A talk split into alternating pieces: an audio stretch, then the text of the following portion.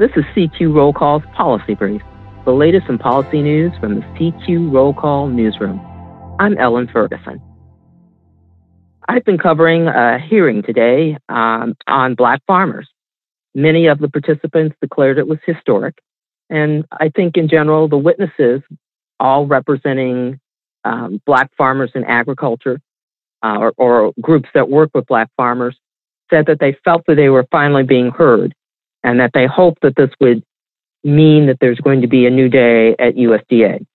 Now, partly what started this is there are provisions in the latest relief bill that Congress passed. Most people know that bill as um, the America Rescue Plan. But within that bill, there were provisions for $4 billion to provide debt relief to um, socially disadvantaged farmers, which is primarily minority farmers. And the bulk of those minority farmers will probably be black farmers. So this hearing um, probably hit the highlights of a number of things. It included people's personal experiences with um, USDA and discrimination that they said that it, they experienced. Um, also included um, some um, suggestions, recommendations to Agriculture Secretary uh, Tom Vilsack, who also participated in the hearing.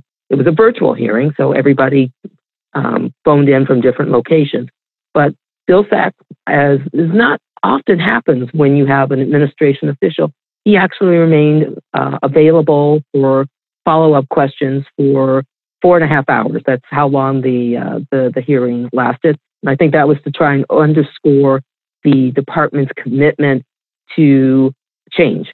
Um, that's something that President Biden has talked about equity broadly, and within USDA, it translates into um, working and doing more outreach for with minority farmers and small farmers who oftentimes find themselves um, shut out or somewhat limited, uh, limited access to USDA programs.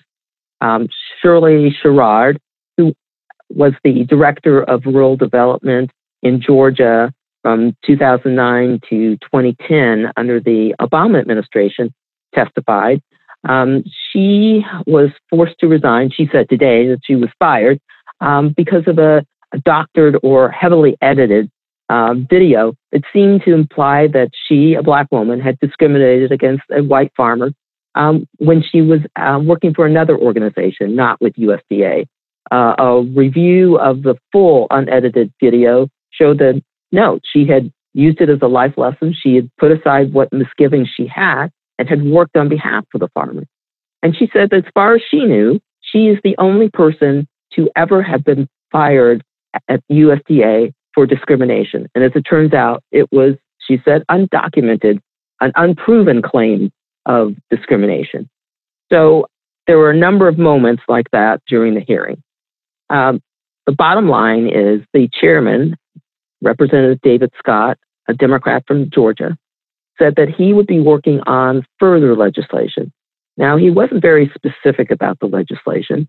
It was very broad. He said that it would be legislation that he hoped to get bipartisan support for that would address some of the discriminatory practices that have been outlined by the witnesses. And I think also he meant some of the discriminatory practices that have been outlined in past lawsuits against USDA, that he would be working on legislation to make sure that those practices um, don't happen again.